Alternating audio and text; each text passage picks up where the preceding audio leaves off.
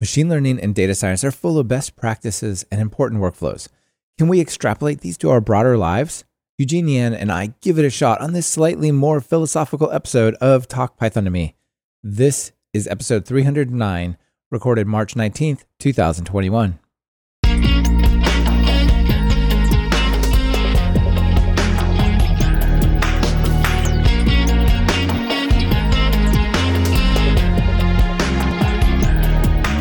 Welcome to Talk Python to Me, a weekly podcast on Python, the language, the libraries, the ecosystem, and the personalities. This is your host, Michael Kennedy. Follow me on Twitter where I'm at mkennedy, and keep up with the show and listen to past episodes at talkpython.fm, and follow the show on Twitter via at talkpython.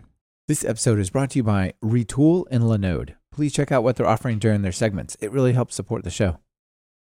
We'll be giving away five tickets to attend PyCon US 2021. This conference is one of the primary sources of funding for the PSF, and it's going to be held May 14th to 15th online. And because it's online this year, it's open to anyone around the world. So we decided to run a contest to help people, especially those who have never been part of PyCon before, attend it this year.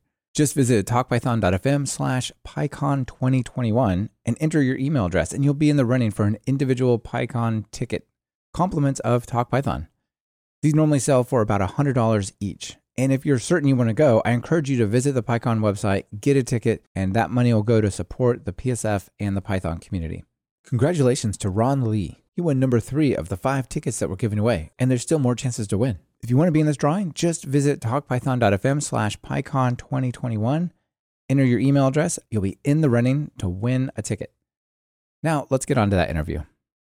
Eugene, welcome to Talk Python to me. Thank you. Yeah, it's great to have you here. I love getting down into the details of programming and writing code and working with APIs and building amazing things. But it's also really interesting to sort of step back and take a big picture view of the world of the software. And you wrote a really interesting article about applying some of the lessons you might learn from code back to your life. And I, really enjoyed the idea of it. So I'm looking forward to talking to you about it on this show. Thank you. Happy to chat more about it as well. Yeah, yeah, it's going to be super fun. Now, before we get into the details of all that, you know, let's start with your story. How'd you get into programming and Python? My degree is in psychology, so since then, I've been really interested in understanding, you know, how people behave, why they think the way that they think, and how information changes their perceptions and behavior. In order to do this, I used to run experiments and analyze the data in SPSS and Excel, but eventually the data just got bigger and bigger, so I moved on to R, and now I'm using Python. So that's how it happened. I mainly use Python because I have problems to solve that require me to process data with Python.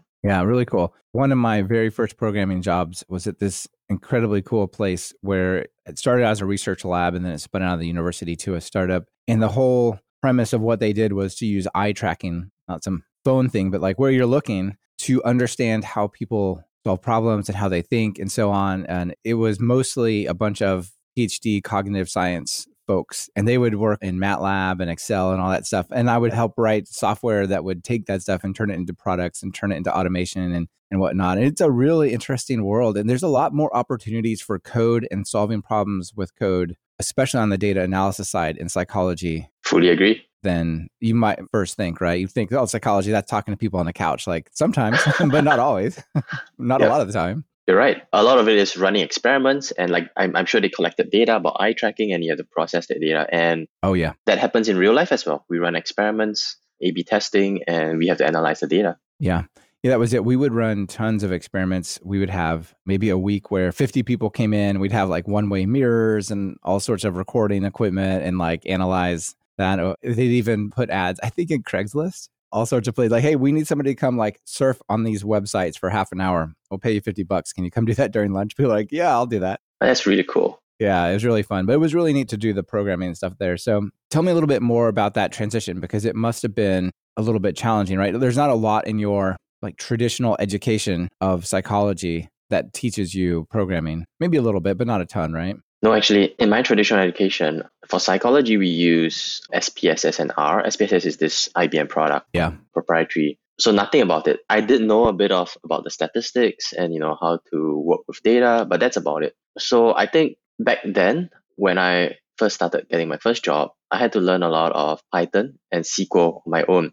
And you know that was the time when you know Coursera was available, and Coursera is a lifesaver. If you ask me, I learned all my Python and data science stuff from Coursera. So It was after work, spending one or two hours doing the courses and doing the lessons. The hands-on exercises were amazing. And today, nowadays, you have so much available Python resources to help you quickly pick up, get something working, iterate on something, fix the bugs, and you know have something that you can play with. And it just makes it so fun to learn Python now. Yeah. There's so much to know in programming these days, but at the same time, there's so many resources out there to help you. It's really a huge benefit. I remember when MOOCs, when MOOCs came on, as they called them, like these courses with many, many, many people in them, and it was such a revolution at the time. And now it's just one of the million options. You know? Yep, I agree. I think I think MOOCs really the the great equalizer. I mean, education is the great equalizer, and MOOCs is by making it freely available across the internet with great educators can just teach anyone and not confined to a classroom. I think that was amazing, and that was what helped me transition from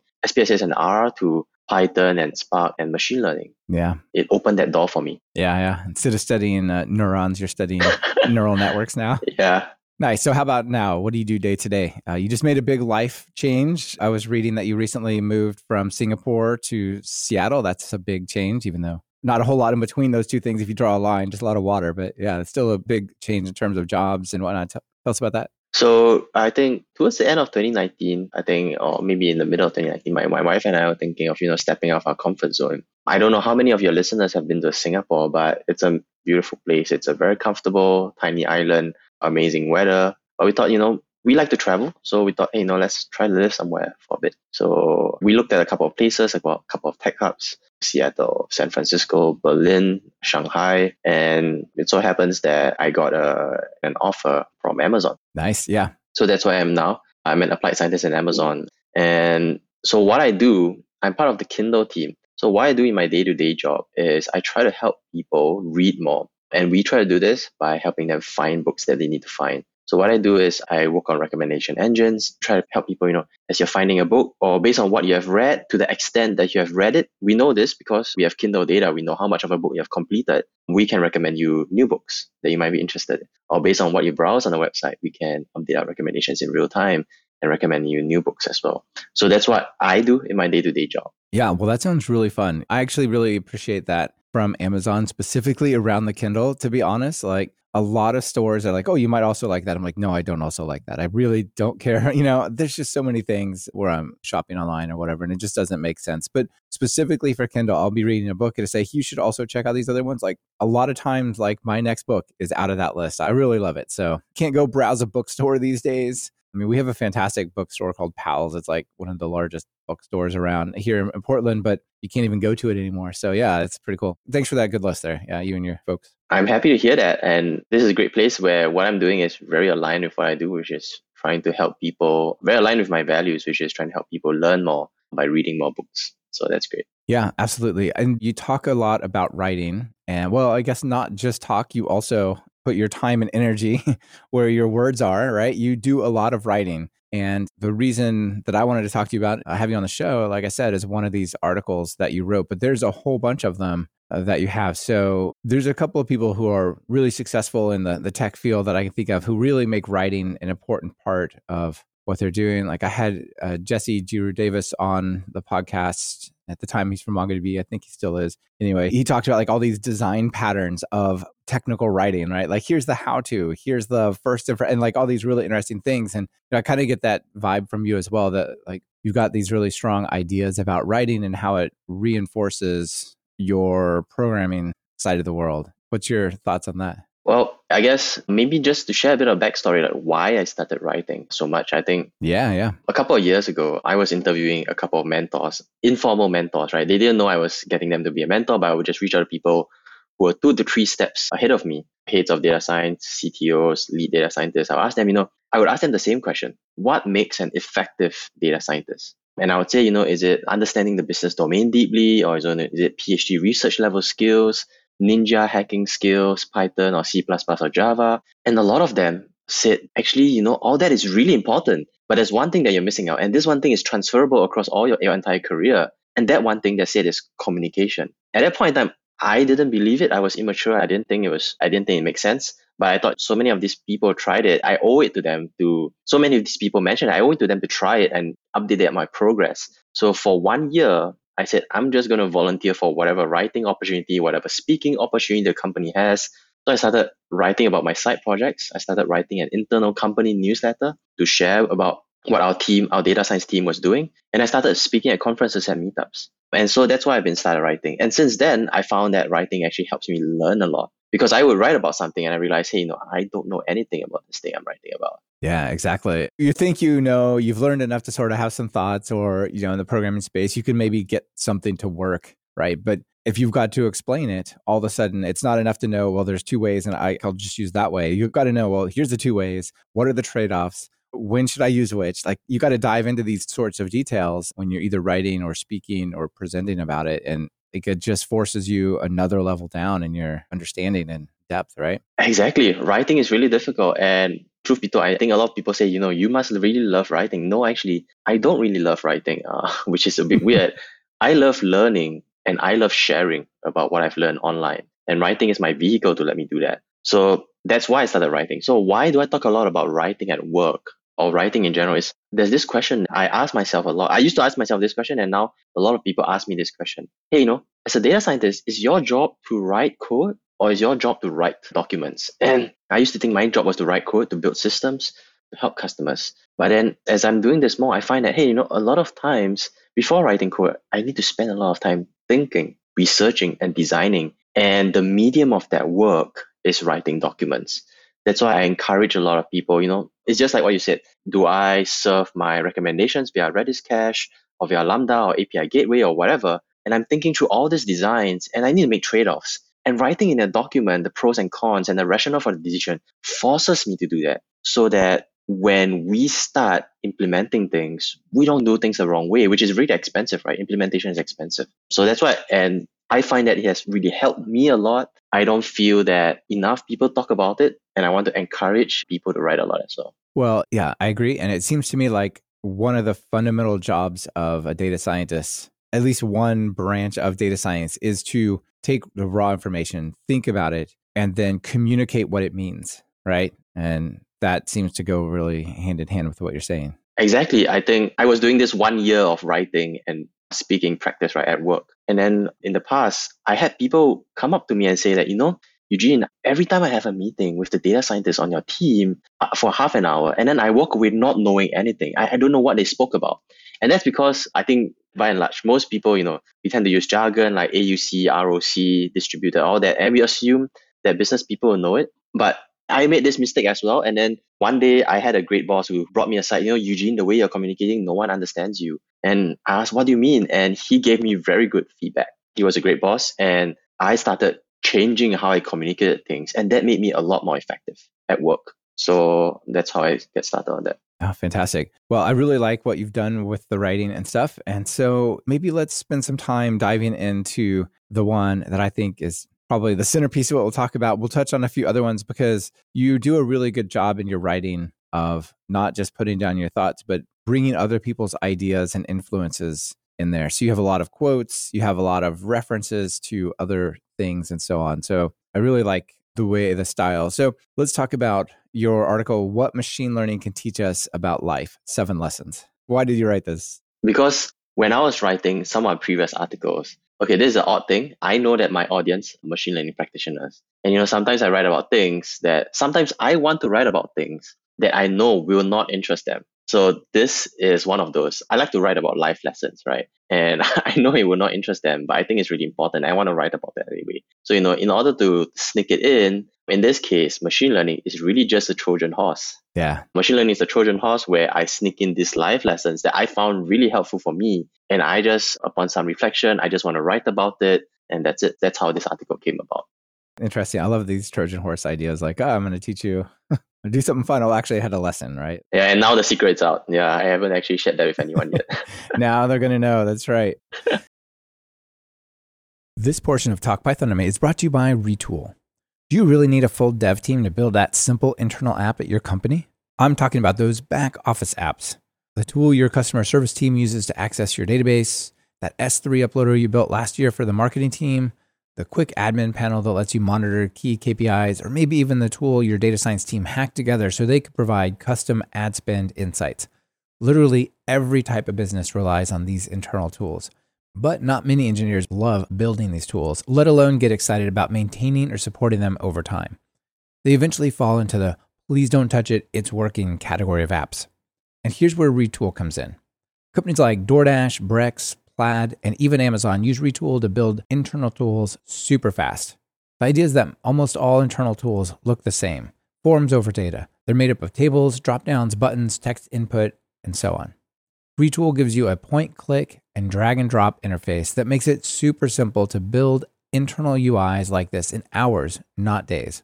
Retool can connect to any database or API.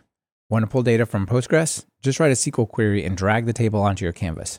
Search across those fields, add a search input bar, and update your query. Save it, share it, super easy. Retool is built by engineers explicitly for engineers.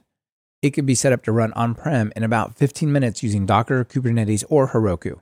Get started with Retool today. Just visit talkpython.fm slash retool or click the Retool link in your podcast player show notes.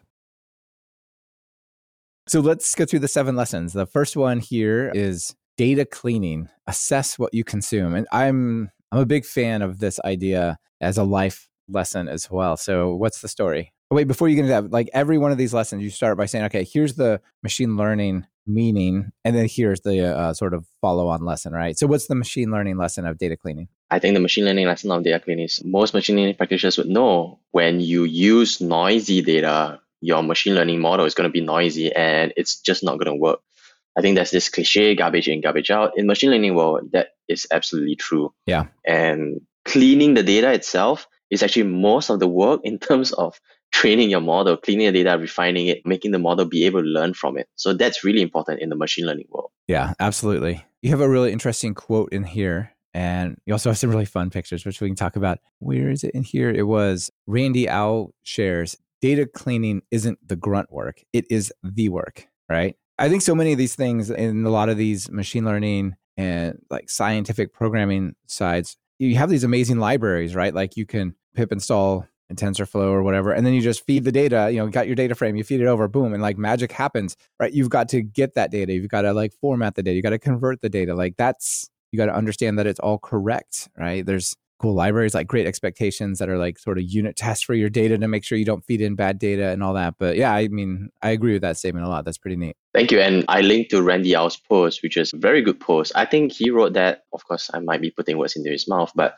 I think he wrote that because a lot of people think that data data preparation is not sexy, data cleaning is just grunt work. But and he's trying to get people to remind people, no, actually, it is the work. It is what actually makes a big difference in your analysis outcomes, in your machine learning outcomes. And I fully agree. Yeah, absolutely. All right. So, life lesson from this one? What's the parallel life lesson you were trying to draw? Well, the main life lesson that I was trying to draw is actually the one below that image. Okay. So you have a really fantastic image and you talk a little bit about food first before you get into what I think is more important, although food is you know, not unimportant.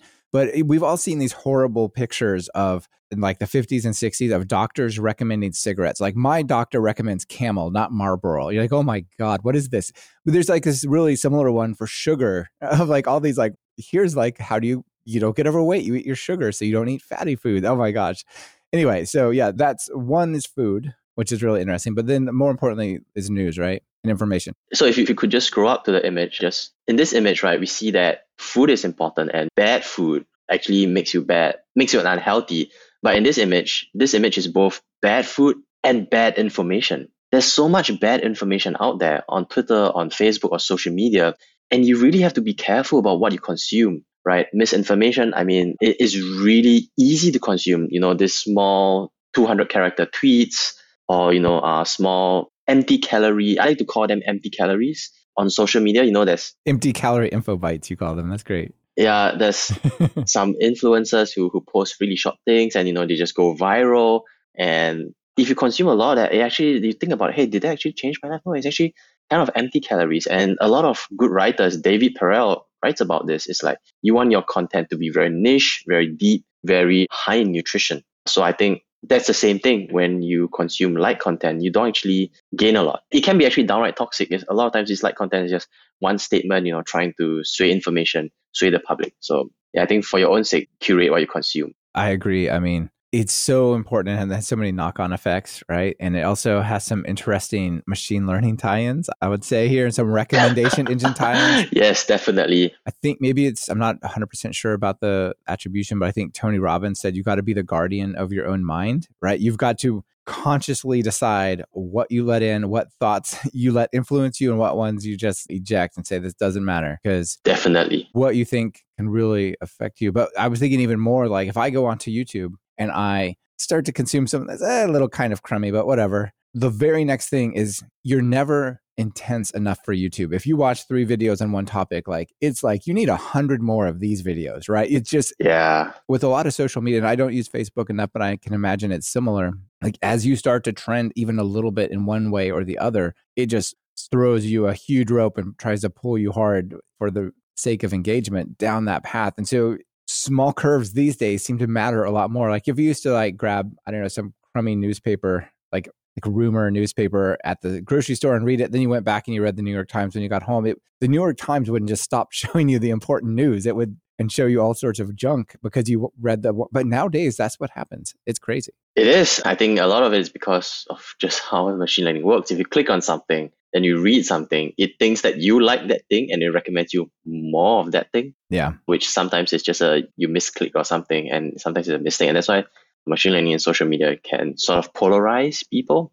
which is not what we want to do. So it really takes you need to be conscious about how, how you're affected by it. Right. Obviously your article's not about this, but we're gonna have to reckon with this as a society. Definitely. Yes. Period. In a big way. But Let's go on to lesson number two low versus high signal data and seeking to disconfirm and update. Tell us about this one. So maybe I'll start with the machine learning aspect for it. I think what this here is a support vector machine. So, you know, you're trying to separate the blue dots from the red dots. And, you know, on the leftmost image, I mean, it's very easy to separate, right? So you can see the margin is very wide. The margin is the dash line, the distance from the dash line to the solid line.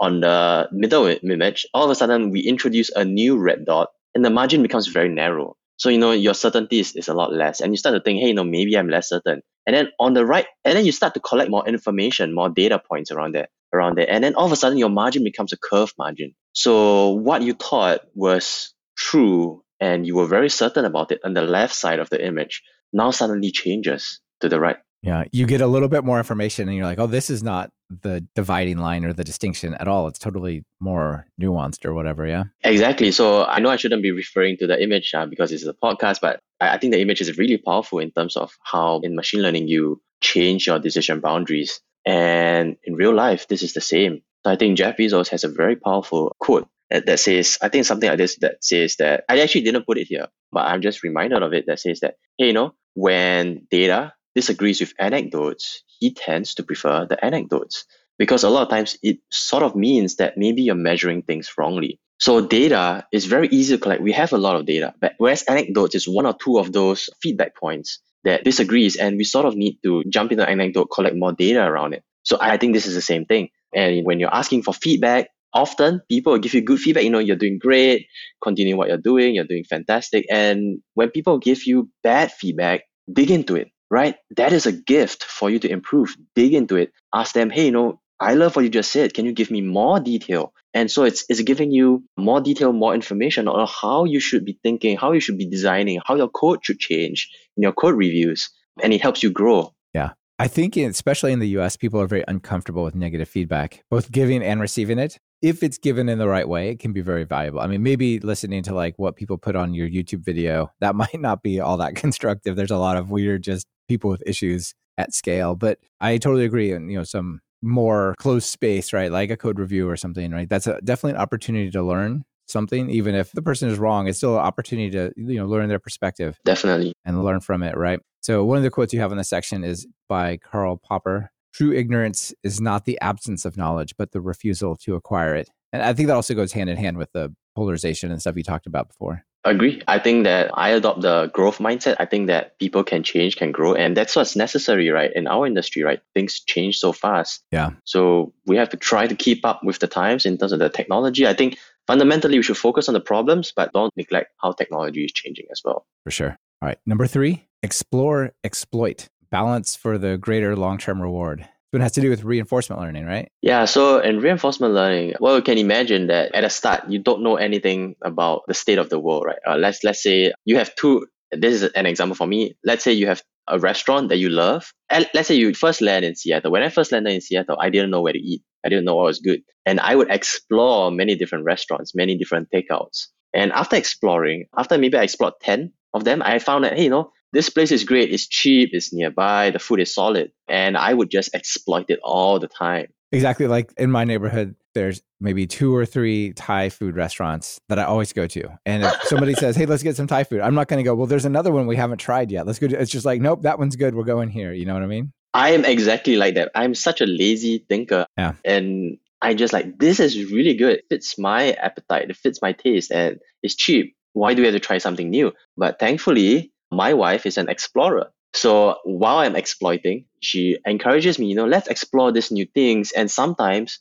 I find treasure gems that I would never have tried, but because she's encouraging me to explore, I found it. Yeah. So that's a balance. So at the start of your career or at the start when you're trying to solve a new problem, explore, take some time to explore as much as you can. Um, but then once you find it, exploit. But you know, as you're exploiting, don't forget to also be exploring a bit. Yeah, so you tie this back to careers a lot about uh, basically, as you sort of touched on, continuous learning, and you know, don't get too comfortable and it just go with don't just fall all the way into the exploiting side. Like I went to college, I got my engineering degree. Why do I need to learn Jupyter? I'm just going to keep using MATLAB or Excel and we're just going to keep working on this building or bridge or whatever, right? Like, I think it's easy to do that. I spent the time and the money and worked hard and got good grades and a four year degree. Why do I need, I'm done with tests and learning. I can just stop, right? Exactly. I was just going to say this exact same, a very similar example. I study SPSS and R in college. Why do I need to learn Python,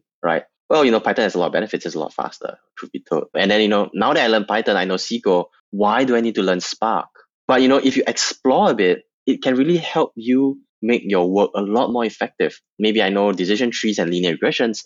Do I really need neural networks? But you know, it's always taking some time to explore about explore what might be new. Sometimes some of this exploration doesn't work out, and that's fine. If you think of it from a learning perspective, you're learning a lot. But take the time to sample around every now and then. Yeah, absolutely. You have a couple of great quotes in here from uh, two people I find both of them very interesting. Naval, I just Silicon Valley guy that just goes by Naval, N A V A L. And he has a really interesting tweet storm that turned into a podcast series and some interesting thinking. Are you familiar with this? Uh, yes, I love that. Yeah, I do too, actually. It made reading your articles and stuff remind me of that. But he says your goal in life is to find out the people who need you the most, to find out the businesses that need you the most, to find the projects and the art that need you the most. There's something out there for you. And then Matthew McConaughey talks about when he was going he was in law school and decided to go into film school which is obviously a big career switch uh, somebody and he's like no no i have to do this right and he was afraid of what his dad would say and instead of saying you've thrown away your career or whatever he just said don't half-ass it. Like if you're going to do this you better go do it right? So that's sort of the naval's is the explore mcconaughey's uh, maybe it's the exploit like once you're in it go in it full. Exactly. That being said i mean a lot of us maybe we are a couple of years in our careers but I think what Naval tries to remind us, you might not be very happy what you're doing right now, or you might love what you're doing right now, but there's always something that suits you specifically. So some people might love research and they might not fit into a startup environment. Or some people in a, for example, maybe a big innovation lab, they need some of their data scientists to really focus on research. And they might not fit in there if the data scientist is more about iterating fast and you know shipping fast to customers. So there's always something better for you. So keep exploring. And once you found it exploit it like matthew mcconaughey. He didn't half-ass it he went all in and he's doing it fantastically well. Yeah. It worked out okay for him. Yeah. Yeah nice all right transfer learning books and papers are cheat codes yeah, so in machine learning, I think a couple of years ago, there was this thing called uh, transfer learning, which it didn't make quite a storm, but I thought it was really breakthrough. So what it means is that there's, there's this competition called ImageNet, where you try to classify images into thousands of categories, right? I think 1,000 categories. And those big companies like Google, Microsoft, they would train huge models to classify this. And this would be deep neural networks. And what people found is that you can take what they have trained, this huge model with all the weights and parameters, and you can just chop off the last layer and put your own model. Maybe you're trying to classify cat versus dog. you can use that model and then classify cat versus dog and put in your own data and just update the model and it would work fantastically well and orders of magnitude better than if you had to train from scratch. Wow. Yeah. I think that's a cheat code. I used that when I first heard about it, I used that cheat code. Okay, since I've heard about it, I've only used transfer learning for work as much as I can. If there's a transfer learning model. Yeah. So the idea is you instead of starting with a completely blank set of weights in your model and just feeding data and going, no, that's right. That's not right. That's a dog. That's not a cat. No, that's yes, that one is a cat. Good job. You can use kind of a vague one to automate some of that driving? Is that kind of the idea? Like you give it a little bit of knowledge, but not too much, and then you keep still teaching it. Is that this model is able to distinguish a thousand different cats and dogs and hamburgers and cars. Yeah. And you're just taking all that knowledge that's in there and you're just fine tuning it for your specific use case of cat versus dog. And it really cuts out so much effort. Yeah, absolutely. Very, very cool. So in this one, the life lesson here is we were touching this before that people feel like a lot of times they've gone, they've got their degree, they've studied, they've worked hard. Like they just want to have fun and live their life and not just keep going. But like the way to think of education, you know, formalized education, let's say, even I would say college, is this generalized pre training, right? You're not ready to really go do the thing. You haven't really learned the thing, but you're much closer than somebody who hasn't, right? Something like that. School's generalized pre training. Yes, I, I fully agree. I think a lot of people think that at least what I've seen, some people see that after they graduated, I'm done learning. But I don't know about you, but after I graduated, after I got into the working world, I realized, hey, I didn't learn any of this stuff. Yeah. Uh, in the working world, I, I had to learn Almost a lot more. Almost none. I think the only thing that I learned at school that helped was Excel and R and SPSS, the technical skills. So school sort of trains you, you know, teamwork, how to work in a project team, communication, how to learn fast because you know every semester you'll be taking four subjects. It teaches you the general stuff, and then once you get to work, there's a lot of on-the-job training that you have to do yourself. So the point that I was trying to make here is that school is really just the start of it. It's generalized pre-training. You could stop there, but if you fine-tune, if you take the effort to fine-tune your model from school onto your very specific task, you would be orders of magnitude more effective. That's the message I'm trying to give. And I also want to tell people, and this is the next paragraph, is that we have transfer learning models, right? And in real life, that's the same thing for transfer learning models, which is books. Yeah. And academic papers. I want to try to get people to read more books. I've gained a lot from books. I've gained a lot from academic papers. And you can imagine, I don't know, maybe you read a book by, I don't know, Sapiens by Noah Harari or Deep Work by Cal Newport, who I'm a big fan of. They have thought about this on Naval's, Naval's thread, right? They have thought about this for so long, five years, decades, and they have compressed it in a book that you can read in eight to 10 hours. Read it and you'll be that much smarter and you'll see through life, see life in a different way and you'll gain a lot. Yeah. That's super interesting. I do agree with it that you don't necessarily have to agree with everything they say. It doesn't have to match your situation, but it does give you a whole lot more experience without going through the hardship of getting that experience. Exactly. And I think it's magic. Yeah that's what separates human beings from animals, right? Where we can transfer knowledge, we can yeah. perform telepathy. I can transfer knowledge to you, to anyone on the internet by writing. And people do that through books in the past. Yeah, very interesting. So that's magic. So you say uh, books are the weights and biases of the great thinkers who've come before us. That's pretty awesome. This portion of Talk Python is sponsored by Linode. Simplify your infrastructure and cut your cloud bills in half with Linode's Linux virtual machines. Develop, deploy, and scale your modern applications faster and easier. Whether you're developing a personal project or managing large workloads, you deserve simple, affordable, and accessible cloud computing solutions. As listeners of Talk Python to me, you'll get a $100 free credit. You can find all the details at talkpython.fm slash Linode. Linode has data centers around the world with the same simple and consistent pricing regardless of location. Just choose the data center that's nearest to your users. You'll also receive 24 7, 365 human support with no tiers or handoffs, regardless of your plan size. You can choose shared and dedicated compute instances, or you can use your $100 in credit on S3 compatible object storage, managed Kubernetes clusters, and more. If it runs on Linux, it runs on Linode. Visit talkpython.fm slash Linode or click the link in your show notes, then click that Create Free Account button to get started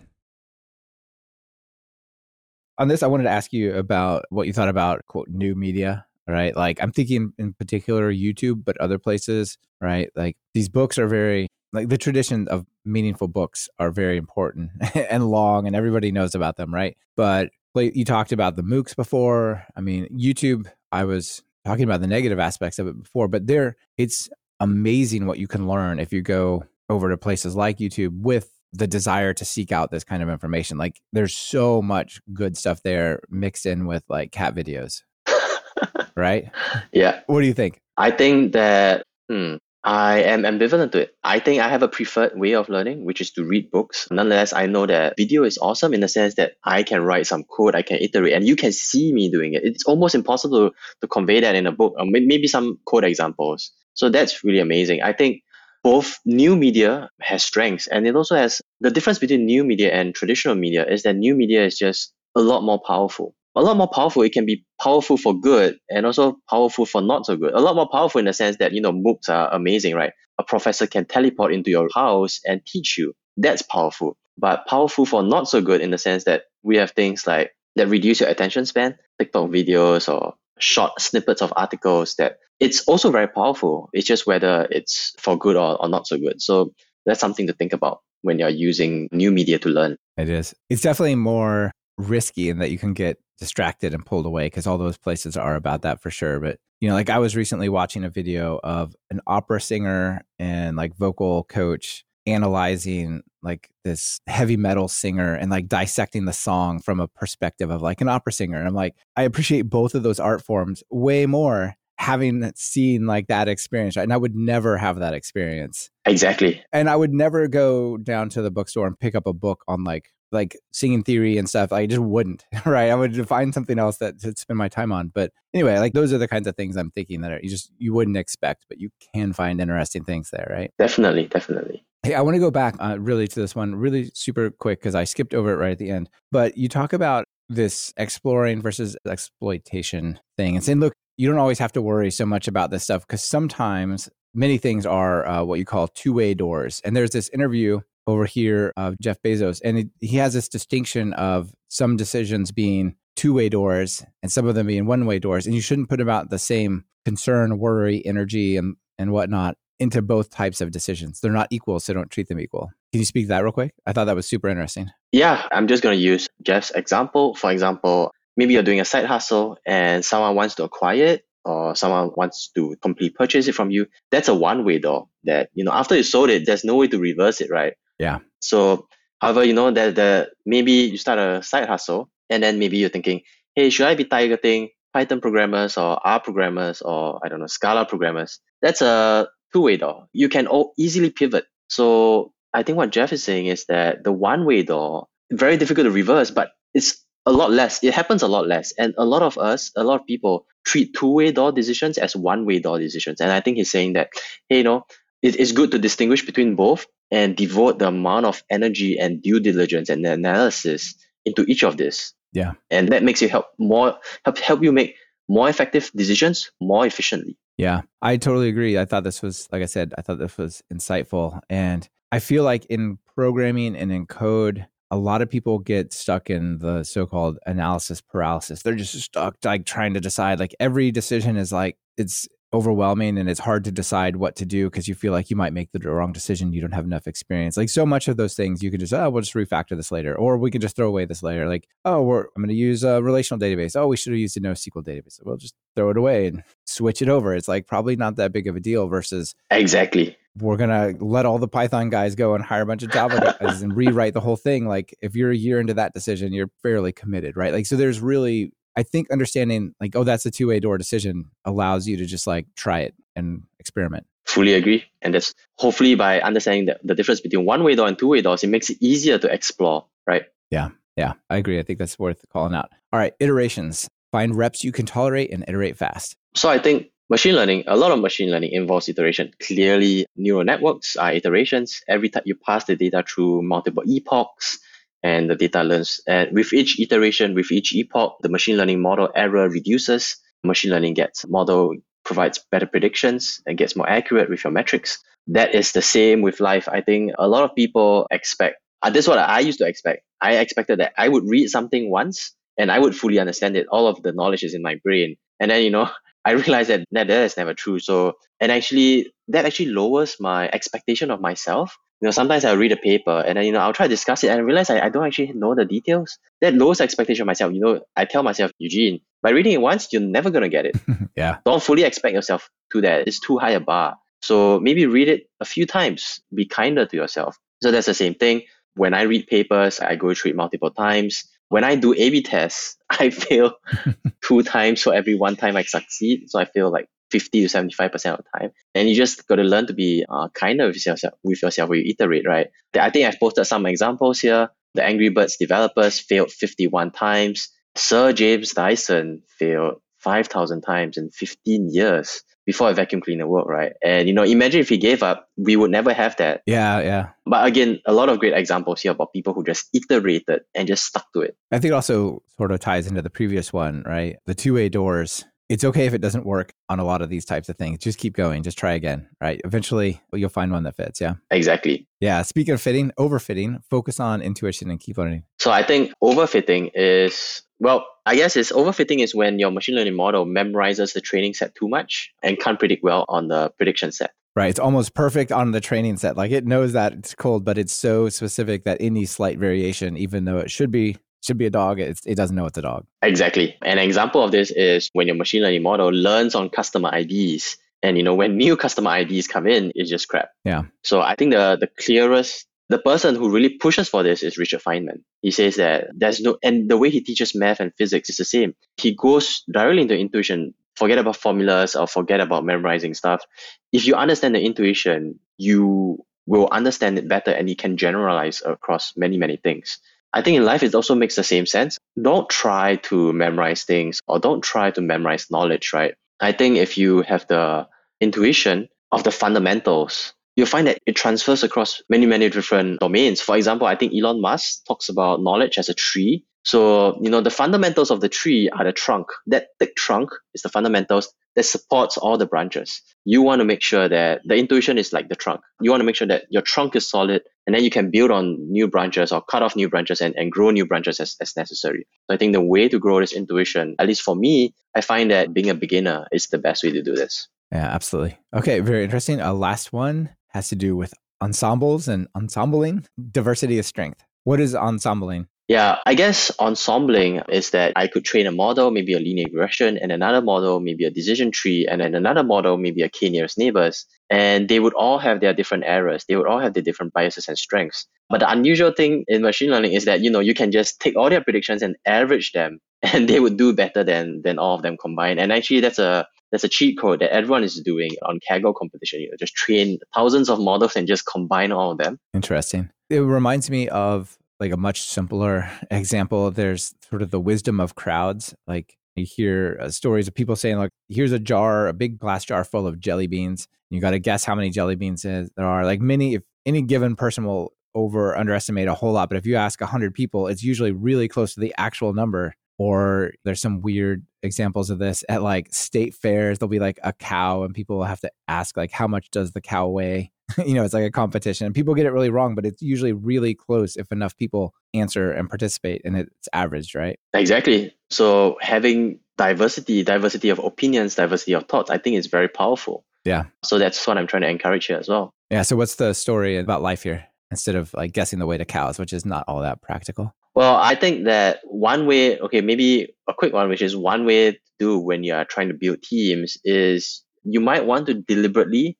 try to find people which are different from you, right? Which complement your strengths. Sometimes in tech interviews, we want to find people that are similar to us, have the same skill sets, that, you know, fit this mold, fit this job description. That's useful, is effective. But I personally have, have built teams whereby it's very diverse, maybe from different countries or one third female, and I found that the the creativity that comes from this is really powerful. And the other one, which is I think, of course, Scott Adams is is known for this. He says that you know if you can't be the top of your field, combine multiple superpowers like Scott Adams did. He combined his ability to draw, his sense of humor, and his business know-how, and he created Dilbert, which is uh no one else can replicate Dilbert. It needs someone like Scott Adams to do that. Yeah, yeah. You know that general idea. I actually hit on this a lot because there are a lot of people who listen to this show who are not traditional computer science developers, traditional data science folks. And I think sometimes they feel like they don't have quite the same skill set to compete with those people and how are they going to compete with somebody with a master's degree from stanford in computer science and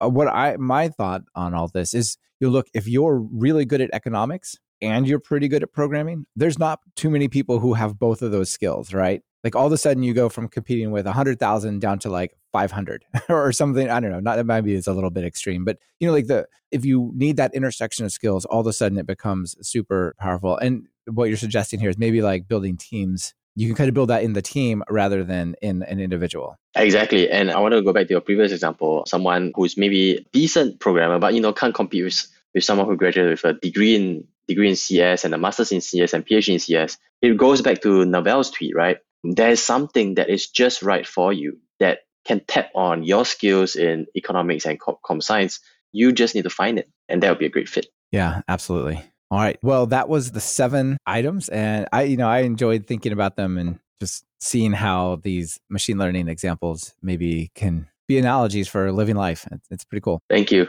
Yeah. Yeah, absolutely. So, a couple of other things, real quick, that you've spoken about is you've written a couple of things on sort of productivity as a developer and in the tech field. One article called How to Accomplish More with Less Useful Tools and R- Routines. And then also routines and tools to optimize your day, which is a, a guest post by Susan Shu. Yep. So those were really interesting. But in particular, during one of them, I don't remember which one, you talk about this article by Paul Graham. And Paul Graham wrote this thing called Maker's Schedule versus Manager's Schedule. And, you know, I think you talk a lot, or we talk in the tech field a lot about getting into flow, really programming and just having uninterrupted time and yet, I think probably more than ever, people are being pulled in different directions because everyone is just a Zoom call away. It's not, even if you're not in the office, you're now just as eligible to be sucked into a meeting as anyone else, right? Yep, definitely. Yes. Yeah, so you can you talk real quickly about this because I think it's a short article, but I think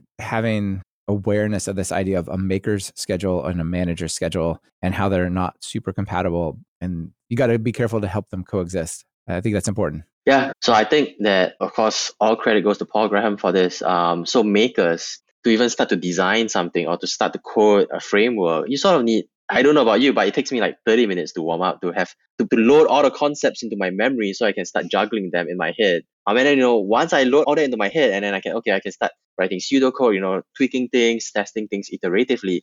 And that takes time. And it takes me maybe about 45 minutes, 60 minutes to get into flow. And once I'm in the flow, I'm moving really quickly, like speeding things through, or once I'm in the flow of, you know, fixing a bug. And I don't know about you, but if I don't fix the bug, I can't stop. I can't go for lunch. And that motivation, that drive, if someone pulls me into a meeting, it sort of kills the motivation, sometimes for the day. And, you know, if you had continued for just 30 minutes, you would have fixed it. But if, if it's broken by something in the middle, will be gone. So how I try to do this is that I actually deliberately block my time in the morning before lunch, I actually block it out with meetings, my own meetings, so that I can actually use that time to get in the flow. It depends on when your energy level is highest. For me, it's actually in the morning. And then I actually have, I say that when people want to ask for a meeting, I say, oh, sure, let's do it after 3 p.m. if you're okay with it. Because after 3 p.m., I mostly can't do deep work anyway. So I think that's useful to be aware of. Yeah, it's really interesting. And I agree with that. Paul talks about if you're on a manager's schedule, what you do is you go from meeting to meeting to meeting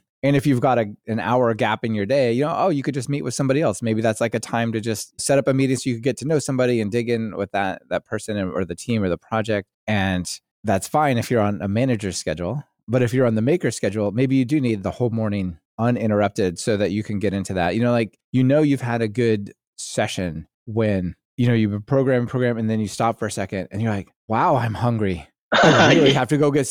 It's like three in the afternoon. I forgot to eat lunch. Like that's totally possible that that happens, right? And I would just want to say that these sessions feel so fulfilling, feel so satisfying. You feel like you've gotten so much work done in such a compressed amount of time that okay, and now you can sure I can have office hours now. So those sessions are really fulfilling. Yeah. I don't know how this is going to work out, but after reading this and some of your your other writing, I decided on my calendar I'm just blocking like Tuesday and Friday all day, and I'm just going to call those maker days. We'll see how that works out, and if wow. I can just like get a lot of stuff done. So um, other days I'll have more meetings. Uh, we'll see. I don't know. I'm looking forward to hearing your experience. Yeah, absolutely. And uh, Chris May, uh, hey Chris, out in the live stream says personal productivity brings superpowers to the powers you got by learning Python. Totally agree. Yep. Yeah, awesome. Very, very cool. All right. Well, I think that's probably about all the stuff that we have time to talk about Although you know, maybe really quickly you could touch on the bottom of your homepage, got a bunch of resources. Maybe just highlight some you think that people would find valuable there. So yeah, I like to again a lot of these answering questions that people ask me. So people ask me, you know, what your favorite papers are, what papers should I read? So that's the second one on the list, applied ML, where you know I try to collect papers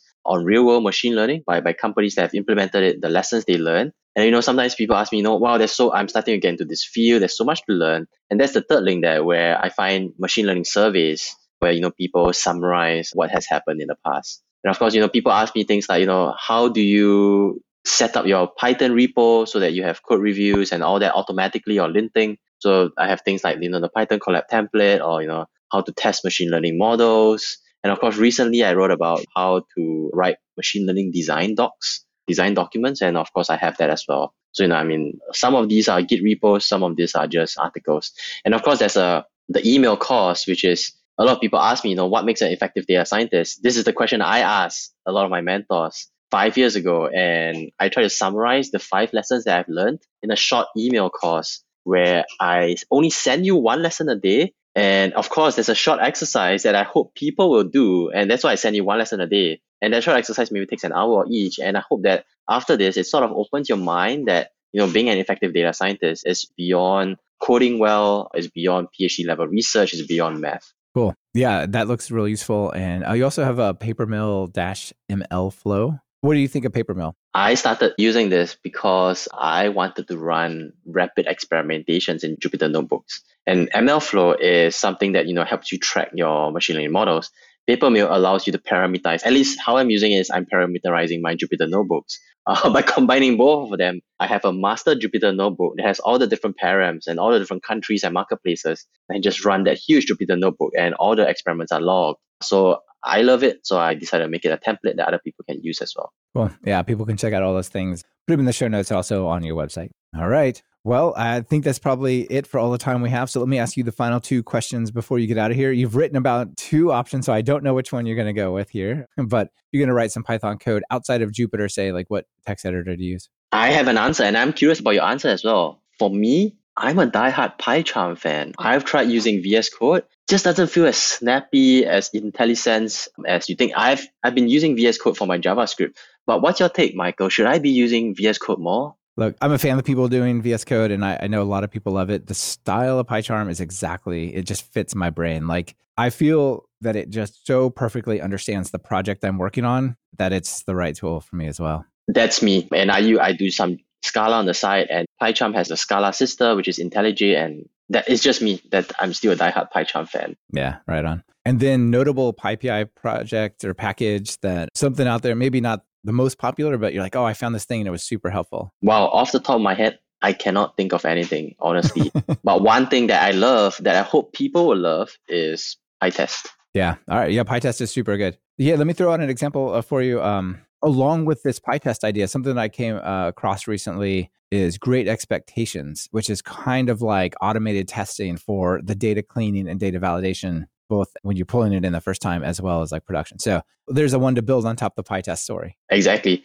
So as of now, the things that are top of my mind, PyTest, PyLint, MyPy, the things that make code manageable and maintainable, I think about that a lot. Yeah, fantastic. All right. Well, that's it for all the stuff we've got to cover. Eugene, thank you for being on the show. Final call to action. People are maybe they want to get into your writing or they want to start writing and thinking more, uh, sort of almost full, become you know, developer, philosopher type. So, what advice you got for them? Just start writing. Final advice why I write? Okay, by writing, you put your stuff online and people find you. And this is why this podcast even happened, right? Michael found me through my writing and we talk about, and we find like minded people. That has happened to me. I find so many like minded people talking to me about machine learning and systems and writing. And I've made so many new friends. Do that and you'll make a lot of new friends online. Highly recommend it. Yeah, it's great advice. Like I find like stepping just even a tiny bit outside of your comfort zone starts to lead to other things. And maybe you're not doing writing, maybe you're speaking at a meetup. That's even more possible than it used to be because you don't have to travel anymore, right? You can reach out to meetups that are not next to you and so on. I, all those things make huge differences. Definitely, highly recommend. And if you write because of this podcast, email me. My email is on my website. I would love to read what you wrote about. Oh, fantastic. All right, Eugene, thank you for being on the show. It's been really great to chat with you about all this stuff. Welcome. It's my pleasure. Take care. Yeah, take care. This has been another episode of Talk Python to Me. Our guest in this episode was Eugene Yan, and it's been brought to you by Retool and Linode. Supercharge your developers and power users. Let them build and maintain their internal tools quickly and easily with Retool. Just visit talkpython.fm slash retool and get started today. Simplify your infrastructure and cut your cloud bills in half with Linode's Linux virtual machines. Develop, deploy, and scale your modern applications faster and easier. Visit talkpython.fm slash Linode and click the Create Free Account button to get started. Be sure to subscribe to the show. Open your favorite podcast app and search for Python. We should be right at the top. You can also find the iTunes feed at slash iTunes, the Google Play feed at slash play, and the direct RSS feed at slash RSS on talkpython.fm. We're live streaming most of our recordings these days. If you want to be part of the show and have your comments featured on the air, be sure to subscribe to our YouTube channel at talkpython.fm slash YouTube. This is your host, Michael Kennedy. Thanks so much for listening. I really appreciate it. Now get out there and write some Python code.